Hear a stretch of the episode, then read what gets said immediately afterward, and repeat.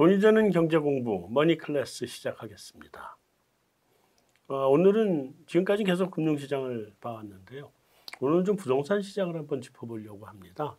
아, 특히 지난 그 보궐선거 이후에 서울의 주택가격의 흐름이 조금 달라진 부분들도 있고 어, 전세 시장은 또 그거와 또 다른 모양이 나타나는 것도 있고 그래서 어, 금융시장으로 계속 쏠려있던 시선을 이제 부동산 시장으로 한번 짚어볼 때가 되지 않았나 하는 생각이 드는 그 상황입니다.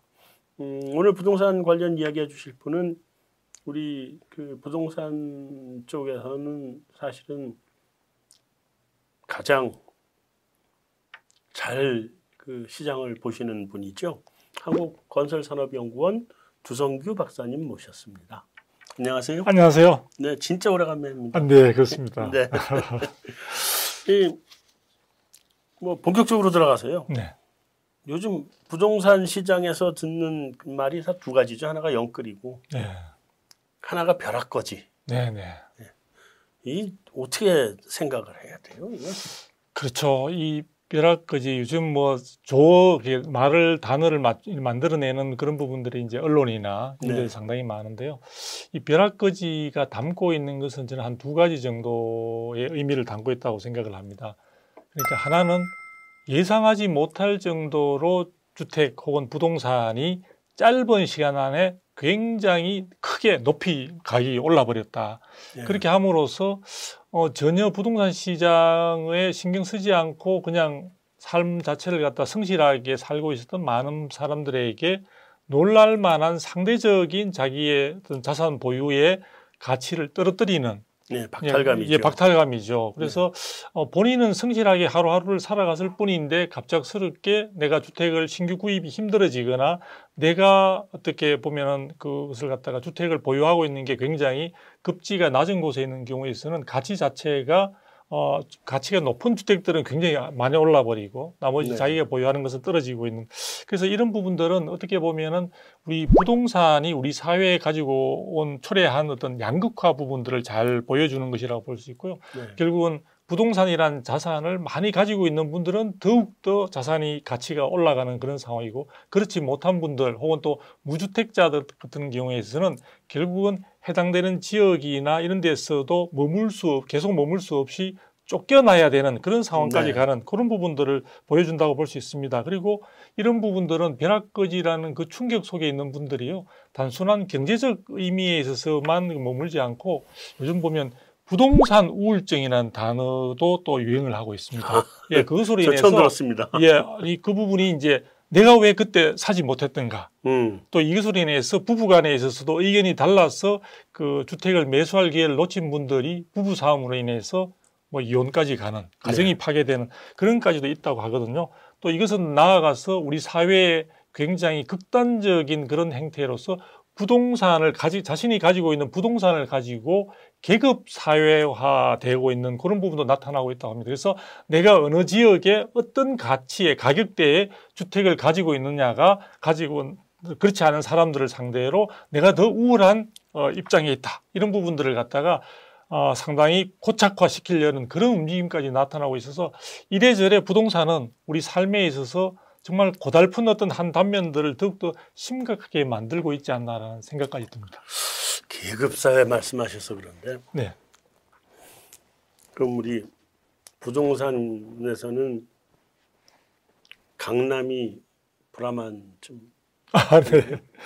어, 그렇게 볼 수 있습니다. 지금 서울 지역을 중심으로 하자면요. 강남 지역 또 뭐 강남 지역 가운데서도 뭐 삼성역 주변으로 해서 최근에 가장 각광을 받고 있는 그런 부분들이 있고요. 네. 또 서울뿐만 아니라 주변 신도시를 둘러보더라도 네. 어, 강남에 비견될 정도의 지역들로서는 뭐 과천 음. 이런 쪽들의 가격대가 지금 어, 한 삼, 사 년 전에 그 지역에 좀 어떤 인연이 있었던 분들이 지금 가보면은 그 가격대 부분은 정말 놀랄 노짜다 이런 그러니까요. 이야기들이 나오고 있는 상황들이고요. 네. 그다음에 이제 성남 지역이나 서울에 인접한 그런 지역들의 가격 상승세가 굉장히 놀라운데요.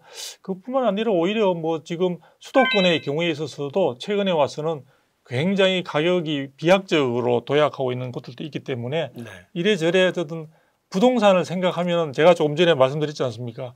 이것만 생각하면 머리가 아파오고 굉장히 두통으로 우울증, 정말 울화 이런 네. 부분들로 호소하는 분들이 많기 때문에 어, 제가 볼 때는 어쨌든 서울이라는 곳, 그다음에 서울 주변의 신도시나 인근 지역의 경우에서도 과거와는 다른 어떤 이 자산 소득별, 자산 가치별로 어떤 지역별로도 좀 구분되고 있다는 것 자체가 네. 참 통합을 향해서 나아가야 되는 우리 대한민국 사회의 암울한 미래를 보여주는 것 같아서 좀 안타깝습니다. 사실 뭐 저도 한때는 우리나라의 거의 준일 급지 지역이었다가 네. 육두품으로 떨어진 곳에 네. 아파트나 육두품이나 되나 모르겠네. 아파트를 하나 가지고 있는데 이것도 많이 오르긴 올랐는데 네. 강남 아파트 오른 거 보면은 속에서 우라가 치미는 경우가 생기더라고요. 아니 그것도 참 중요한 부분입니다. 그러니까 지금 우리 사회가 어, 주택을 가진 분과 가지지 않은 분도 사실은 서로 간에 이제 갈등이 좀 심화되고 심하죠. 있는 상황이고요. 네. 또 주택을 가지신 분들 가운데에도 내가 가지고 있는 주택이 얼마나 올랐냐, 오른 폭을 가지고 그렇지 않은 분들과 사이에 또 다른 갈등의 요소가 되고 있기도 합니다. 네. 그런 부분들은 사회가 이 갈등이 심화되고 자꾸 분화된다는 것 자체는 어, 사회가 전반적으로 같이 힘을 모아서 또 다른 도약을 해야 되는 상황에 있어서 우리가 코로나 사태가 진정되고 나면은 새롭게 어떤 사회가 활기를 가지고 경제적인 네. 부분에서도 많이 이제 비상을 해야 되는 그런 상황인데 그런 부분들의 많은 장애 요소가 되지 않을까 하는 그런 부분들, 장애물로 작용할 것 같아서 좀 걱정이 많이 됩니다. 네. 이게 최근까지 근데 문제는 사실 집값 상승을 어떻게 보면 주도했다고 볼 수밖에 없는 게 지금 이공삼공 세대의 패닉바잉이잖아요. 네, 네. 뭐 전 이공삼공 세대를 갖다가 그, 그 비난하려고 하는 얘기가 아니라 네, 네, 네. 뭐 집은 사야 되겠고 더 올라가기 전에 사자 뭐 이런 심리로 아마 다 할 수 없이 뛰어들어서 네. 더 이상 떨어질 것 같지 않으니까 뭐 그런 건데 이 비중이 지금 삼십 대 비중이 역대 최고치도 기록했었죠. 네네. 네. 지금 패닉바잉을 그 현상 자체는 조금 이제 진정세를 보이고 있습니다. 어느 정도 매수를 하려고 했던 이공삼공 세대들의 그 매수세에는 조금 진정세를 보여주고 있는데요. 네. 문제는 이 이공삼공 세대의 패닉바잉을 두고도 패닉바잉을 한 사람들은 어, 한 일, 이 년이 지나고 난 뒤에 지금 평가 자체가 그때 그렇게 하길 참 다행히 잘했다라는 네. 그런 평가가 나오고 있고요. 그 대, 예, 그 대열에 그때 여러 가지 어떤 이유 등으로 인해서 합류하지 못했던 분들의 상실감도 상당히 큰 편인데요. 이공삼공 세대가 가지고 있는 부동산 시장의 부동산 매수와 관련해서는 여러 가지 그 위의 세대들보다 또 다른 의미를 가지고 있습니다. 이공삼공 세대에는 어떻게 보면 사회 초년생부터 시작해서 어, 결혼을 하고 다음 세대를 출산을 해야 되는 그런 부분들에 어떤 것들 갖다가 다 안고 있는 그런 세대라고 볼 수 있고요. 우리 다음에 우리 대한민국 혹은 우리 사회를 갖다가 이제 짊어지고 나갈 세대라고 볼 수 있는데요. 이 의식주 가운데 사실 우리가, 우리가 그동안 사회가 많이 경제적으로 좋아졌기 때문에 풍요로워졌기 때문에 의와 즉 옷과 뭐 먹는 부분과 가지고 지금 걱정하시는 분들은 별로 없을 겁니다. 그런데 이 주택 문제 이것으로 인해서 이공삼공 세대가 어떤 경우에는 결혼마저 사실은 네. 준비하지 준비할 수가 없거나 그것을 음. 포기해야 되는 그런 세대들 나타나고 있습니다. 그래서 어, 그런 가운데 또 이 패닉바잉의 그 이면에는 어떤 부분들이 있냐면요. 패닉바잉을 통해서 선택하고 그렇지 못한 분들과 함께 우리 사회에는 속칭 그 금수저라고 하는 네. 그러니까 이공삼공 세대지만 어, 상당히 부를 가진 부모님을 만난 세대들은 오히려 이런 부분들은 걱정 없이 뭐 현금 현장에서 어떤 분양 부분에서 분양되지 못한 물건들을 그대로 현금으로 줍줍이라는 단어까지도 네, 주행하고 있지 않습니까? 그렇죠. 그래서 이런 분들 그것을 보게 되면요. 어, 이 패닉바잉이 주는 우리 사회적인 의미 자체가 어떤 이공삼공 세대에게는 노력해도 안 되는 절망감을 안겨주는 그런 것들 갖다 상징하기도 하고요. 네. 또 지금 금수저 이야기를 했는데 많은 분들이 보면 이미 이 삶 자체에서 출발점이 다르다는 점 이런 부분들도 굉장히 큰 어떤 시장에 있어서 충격을 주고 있는 것 같습니다. 그리고 최근에 하나 더 말씀을 드리게 되면은 어, 주택을 가지고 좀 넉넉한 자산을 가지고 있는 부모들이 지금은 다주택자라 하더라도 정부의 많은 세제 부분이라든지 어, 그런 쪽에서 규제를 많이 가함으로써 부담을 느끼고 있는데도 불구하고 매도하지 않고 정려를 선택하는 경우들이 많은데요. 그렇죠. 결과적으로는 내 자녀대에 있어서 사실은 지금의 어떤 부동산 가격의 변동이나 이런 것들을 충분히 감안할 때 얘들은 내 집 마련이 상당히 힘들지 않겠는가. 차라리 내가 가지고 있는 주택을 뭐 팔아서 이익을 남기기보다는 내 자녀들은 안전하게 주생활, 즉 주택과 관련해서는 걱정하지 않고 살 수 있도록 하는 그런 부분으로 이어진다는 점에서 저는 이공삼공 세대의 패닉바잉 자체가 정부 어떤 일각에서는 어, 젊은 분들이 너무 무모하지 않느냐라는 이야기도 나오고 있는데요. 그렇게 몰아가고 있는 이 부동산 시장의 현황과 또 정부 정책의 어떤 실패 이런 네. 부분들이 가지고 온 가장 가슴 아픈 어떤 부작용이 아닌가 이런 생각도 가지고 있습니다. 집값을 증여, 집을 증여하겠다고 결정하시는 분들은 보니까 네.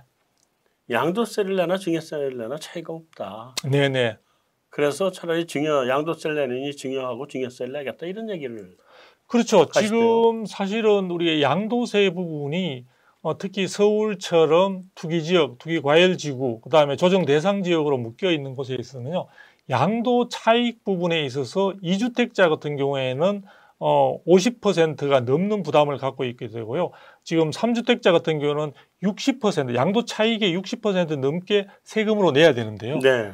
어, 지금 올해 유월 일일 이후에 있어서는 이 부분이 다시 십 퍼센트 포인트가 더 중과됩니다. 저는 표현을 중중과라고 표현을 하고 있는데요. 네, 네, 네.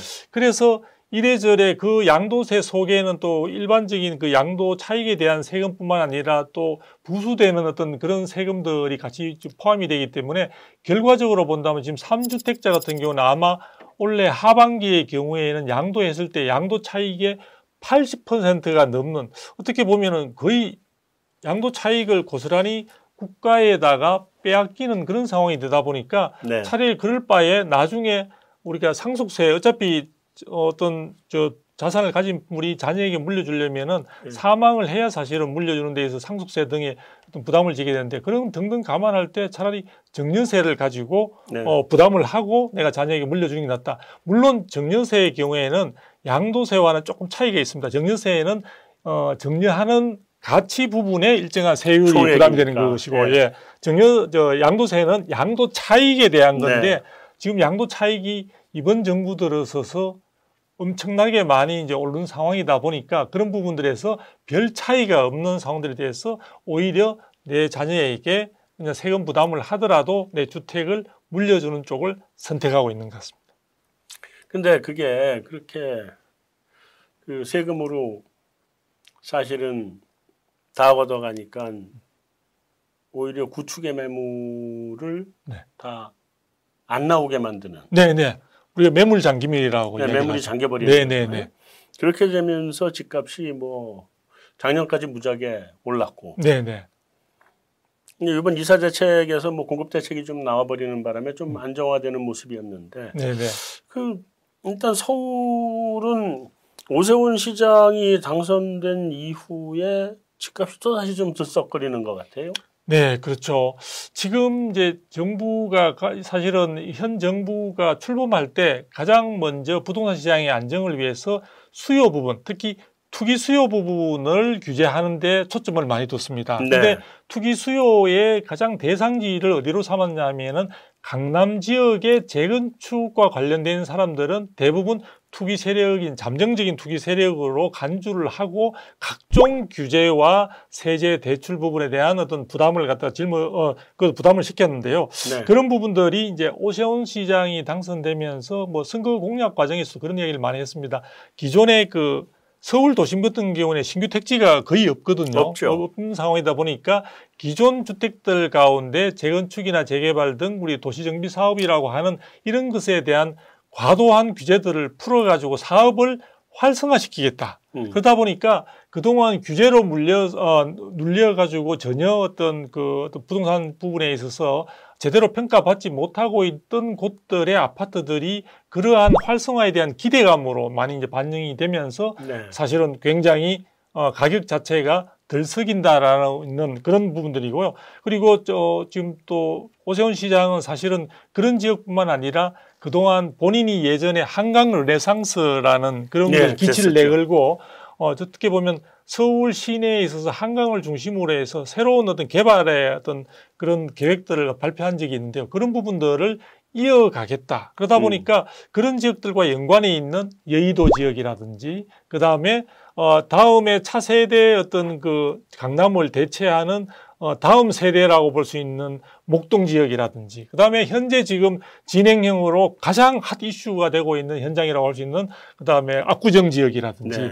그다음에 강북의 경우에 있지만 상당히 주변의 여러 가지 상황들로 인해서 주목을 많이 받고 있는 성수 지역 서울, 이런 부분들이 네. 사실은 더욱더 많이 들썩이는 모양새를 갖추고 있는 그런 상황이었습니다. 그러다 보니까 여러분 많이 아시겠지만 어, 사월 우리가 이십육일인가요? 이십칠일부터 그 지역들은 토지거래 허가구역으로 묶여가지고 네. 지금 어, 그런 부분들이 사실은 이제 규제를 받는 그런 상황인데 그 규제 받기 전에 해당되는 지역으로 들어가자는 분들이 상당히 많아가지고 어쨌든 이 네 군데 지역은 집중적으로 거래가 최근에 와서 거래가 거래량이 굉장히 적었는데 거래량이 폭발하는 그런 부분의 모양새를 보여주고 있는 것 같습니다. 야, 성수동 그렇게 올랐는데 지금 또 올리는 거면 얼마나 올라가는 거지? 그렇죠. 성수동 무지하게 오른 지역이잖아요. 예, 많이 올랐고 그 지역은 제가 어떻게 보면은 그 지역 인근의 여러 가지 이제 서울숲 이런 부분들과 함께. 그 지역에 우리가 요즘 최근에 핫한 그 이슈들이 보면 엔터테인먼트와 관련되는 사업들에 대한 관심들이 많죠. 아이돌이라든지 네, 네. 그런 쪽과 관련된 어 우리가 비티에스 쪽인가요? 그쪽에 여러 가지 뭐 사무실 관련 뭐 그런 이슈들이 에스엠도 그쪽으로 가고요. 아 그런가요? 네. 예. 그래서 그런 이슈들이 전체적으로 주거 환경도 나쁘지 않은 데다가 네. 상당히 그런 이슈들이 여전히 많이 있다 보니까 어 이번에 어, 별로 생각하고 있지 않았던 것 같은데 투지, 투지, 어, 토지거래 허가구역으로 음. 어, 포함되는 그런 어떤 강북 지역에 있어서는 지금 현재로서는 유일한 것 같습니다. 네. 예. 자, 그러면 이제 뭐 서울은 요런 데 중심이고 나머지는 좀 잠잠한 편인가요? 어, 서울만 그런 그... 서울은 이제 지금까지 많이 눌려 있다가 이번에 이제 서울시장 그 보궐선거 등으로 인해서 네. 새로운 기대감들이 많이 반영되어 가지고 다른 지역들도 다 예, 있는데 지금 그렇지 않은 수도권이나 지금 지방 같은 경우에는 그동안에 그 한국부동산원의 주간 부동산 동향 등을 통해서 보더라도 그 굉장히 가파른 상승세를 보여오고 있습니다. 네. 그래서 서울의 경우에는 그동안의 상승률은 상당히 제약되었다고 볼 수가 있는 상황이고요. 오히려 지금 지방의 경우에는 그런 상승세가 굉장히 높은 가운데 예를 들어 지금 세종시 같은 경우에 있어서는 어, 뭐 원래 우리 공시가격 상승률에서도 볼 수 있듯이 사실 공시가격인 아파트의 공시가격이 칠십 퍼센트나 오르는 아, 이거는 제가 볼 때 참 어, 납득하기 힘든 부분이 있긴 하지만, 어, 어쨌든, 근데 어떻게 생각해 보시게 되면 세종시에 가지고 있는 여러 가지 메리트가 참 많은데요. 그 세종시의 가격이 이렇게 오르게 된 데는 사실 세종시가 행정중심 복합도시로서의 의미도, 기능도 제대로 하고 있다는 뭐 평가도 있겠지만, 정치권에서, 네. 어, 국회 이전 등의 어떤 여러 가지 호재들을 어쨌든. 많이 이야기한 데다가, 네. 사실은 지금 서울과 세종시 사이의 고속도로와 관련된 그 여러 가지 호재들이 지금 많이 반영이 되어 있는 것 같고요. 네. 그것으로 인해서 이 세종시 가격이 너무 많이 오르다 보니까 그런 부분에 등달아서 지금 대전시에서 사실 세종시 쪽으로 인구를 약 십만 가까이가 이동했다는 이야기도 나오고 있습니다. 어, 대전시 쪽으로 많이 빠졌죠. 예, 그렇죠. 그것은 다시 말하면 대전광역시 자체가 굉장히 위축되는 부작용으로 이어진다는 점에서 세종시의 그동안의 가격 상승폭은 일단 시장에서 납득할 수 있는 수준을 넘어서고 있는 것 같습니다. 그래서 네. 문제는 이렇게 오른 상황인데 이런 오름세가 지속되기는 쉽지 않을 것으로 보여지기 때문에 네. 자칫하면은 그 이후에 여러 가지 가격의 하락이라든지 이런 것이 이어졌을 때 어, 지금 막차를 타고 들어가신 분이나 그쪽에 지나치게 투자를 많이 하신 분들한테는 굉장히 큰 후유증을 안게 될 수도 있다는 점을 조금 우리가 주목해서 생각을 해야 될 것 같습니다. 네. 자, 지방은 서울보다 사실 더 올랐다. 그리고 세종시는 그중에서도 꽃처럼 이렇게 피어올라온. 네. 네. 자, 근데 지금 문재인 정부 들어서 한 스물다섯 번 부동산 대책이 이제 네. 발표되어 있잖아요. 뭐 물론 그 전전임 장관은 그렇게 많이 나온 적이 없다 이렇게 좀 말씀을 하시는데 네, 네. 큰 거 작은 거 다 합치면 이제 한 스물다섯 번 이렇게 네, 나온다. 네. 그게 이사 대책 전까지는 다 규제책이었잖아요. 이사 네, 대책이 그렇죠. 처음으로 이제 공급 대책이 나온 건데. 네네. 네. 뭐 지금 규제책이 나오면 규제책이 나오는 대로, 공급 대책이 나오면 공급 대책이 나오는 대로 집값이 별로 그렇게 집값 잡는 효과는 별로 크지 않고 네. 결국은 다 집값 또 올려버렸어요. 이게 네. 찾기 힘든 거예요. 어떻게 봐야 돼요? 그래서 스물다섯 번의 대책을 우리가 이제 발표했다고 시장에서는 평가를 하고 있고요. 어, 이전에 그 김현미 장관, 국토부 장관 같은 경우에는 뭐 네 번이다라고 해가지고 예. 국회에서 상당히 논란이 된 적도 있는데요. 어쨌든 그 김현미 전 장관의 경우에 그 거주하고 계신 쪽도 지금 많이 올랐습니다. 최근에는 많이 올랐는데 네.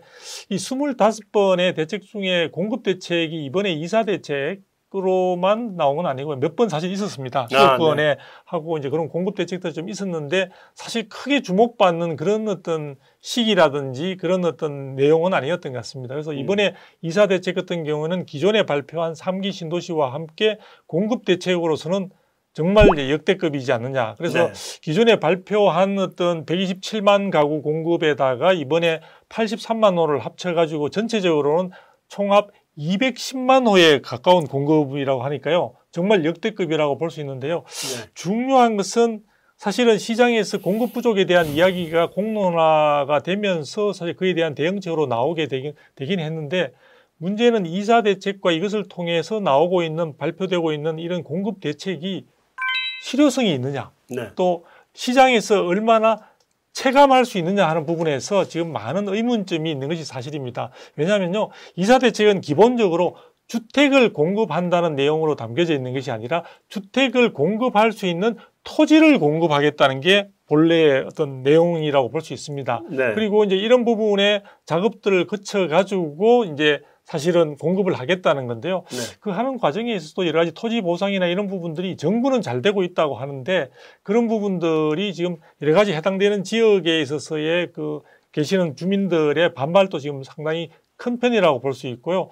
또 이 부분 관련해서 또 굉장히 많은 보상금이 풀릴 때 시중에 또 여러 가지 부동산시장을 음. 또 자극시킬 수 있다는 문제 등등 해서 그런 부분들에 대해서 정말 어쨌든 간에 내 집이 만들어지면 좋을 것 같은데 언제 만들어질 것이냐.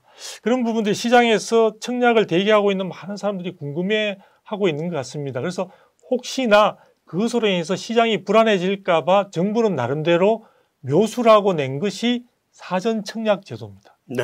그래서 어쨌든 사전 청약을 하반기부터 많이 한다고 하니까요.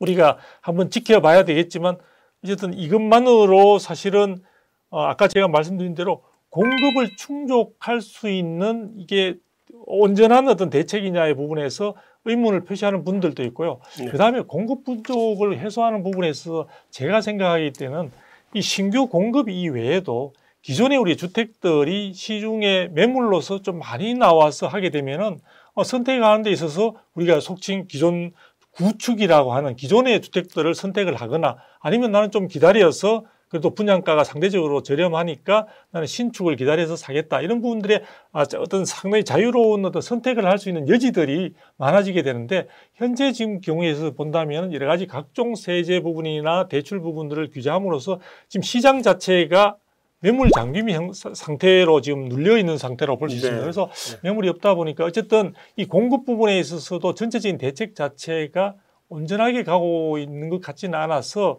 사실 현재 그 스물다섯 번까지 내놓았지만 저는 이사 대책마저도 너무 큰 기대를 갖기에는 조금 자칫하면은 네. 어, 조금 문제가 될 수 있지 않나. 그래서 조금 더 조금 더 시간을 두고 우리가 좀 신중하게 봐야 될 것 같습니다. 아 그러면 이사 대책으로도 잘못하면 부동산을 못 잡을 수가 있다. 어 저는 그렇게 보고 있습니다. 이제 음. 사실은 충분한 공급 부분이 언제 되느냐. 정부는 어떤 사전 청약이 끝나고 일, 이 년 뒤면은 본 청약을 하고 본 청약 끝나고 나면은 한 삼, 사 년 지나면은 충분히 되지 않겠느냐. 그래 빠르면은 뭐 이천이십오 년이면은 충분히 완전히 갖추어진 어떤 주택들이 시장에 나올 것이다라고 하는데 제가 볼 때 그래서 희망사항이 아닐까. 너무 머네요.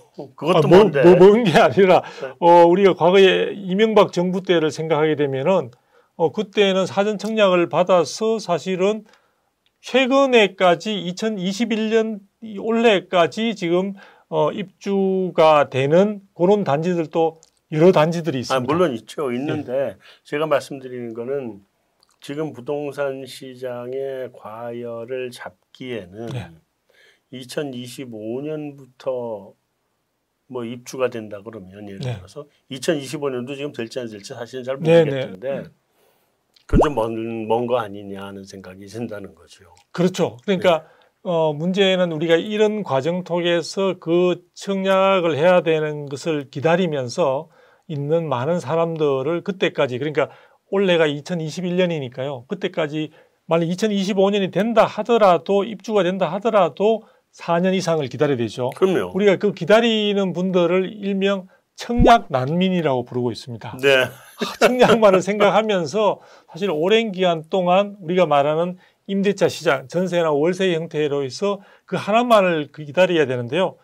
여기서 참 또 안타까운 점이 그 기다리는 곳에 있어서 원하는 물량들의 지금 최근의 경쟁률을 보게 되면 만만치 않을 것으로 보여집니다. 네. 그렇게 본다면은 그렇게 기다려서 그나마 당첨이 되어 가지고 그쪽을 입주하시게 되면 최적이라고 볼 수 있는데요. 문제는 당첨이 그때 가서 당첨이 되지 않거나 그때까지 사실 분양되고 있는 것들을 계속해서 문을 노크를 해서나 기다리지 어, 되지 않는 분들은 결과적으로 우리가 이런 이야기들이 나오고 있습니다.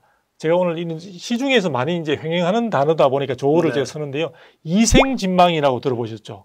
못 들어봤는데요. 아, 그 말 그대로 이제 청약을 기다리다 안 되는 경우에는 말 그대로 포기해라? 이번 생에 있어서 집을 구하는 것은 망했다. 망했다? 예.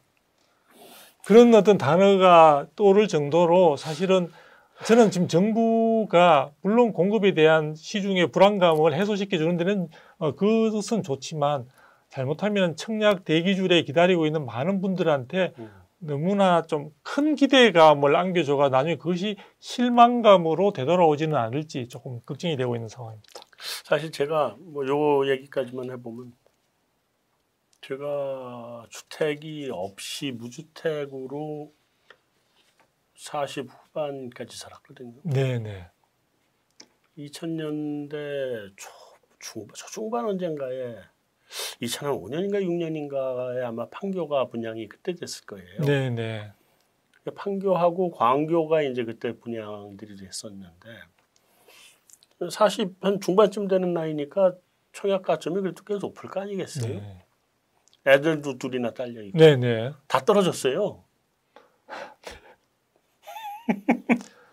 그래서 결국은 그걸 포기하고 구축 매수로 돌았거든요. 네네. 그래서 저는 우리 현명한 선택을 하셨네요. 네, 신축을 기다리는 거는 죽을 때까지 안 되겠더라고요 보니까. 예. 그래서 구축으로 간다. 구축을 샀는데 그게 사실은 이번에 신축 이렇게 청약이 이렇게 나와도 사전 청약이 나와도 상당히 많은 분들은 들어가서 다 떨어질 거거든요 지금. 그렇습니다. 거기다가 이번에 나오는 거는 전부 다 신혼부부 쪽에 몰아서 맞습니다. 주겠다 그러는 것 같더라고요. 네. 그럼 우리나라에 신혼부부만 있냐고요. 집을 필요한 사람들이. 맞습니다. 아닌 사람들도 있잖아요. 네네. 그럼 여기는 그러면 이제 구축이라도 살 수 있게 그쪽 시장을 열어줘야 되는데 지금 구축 시장은 열리지 않고 있는 거잖아요. 네네네. 그래서 이것이 결국은 저는 어쩌면 이번 이사대책이 부동산 시장을 잡는 데는 결국은 구축 시장을 안 열어주는 것 때문에 실패하지 않나. 네, 좀 저는 뭐 실패라고 단연하면 또 정부 쪽에서 너무나 또 불쾌하게 생각하실 것 같아서 조금 한계가 있지 않을까. 아, 네, 알겠습니다. 네. 네. 자, 여기까지라서 뭐 현재, 현재 시장 동향은 좀 마무리하고요. 어, 다음에 이제 전망으로 한번 넘어가 보도록 하겠습니다. 네.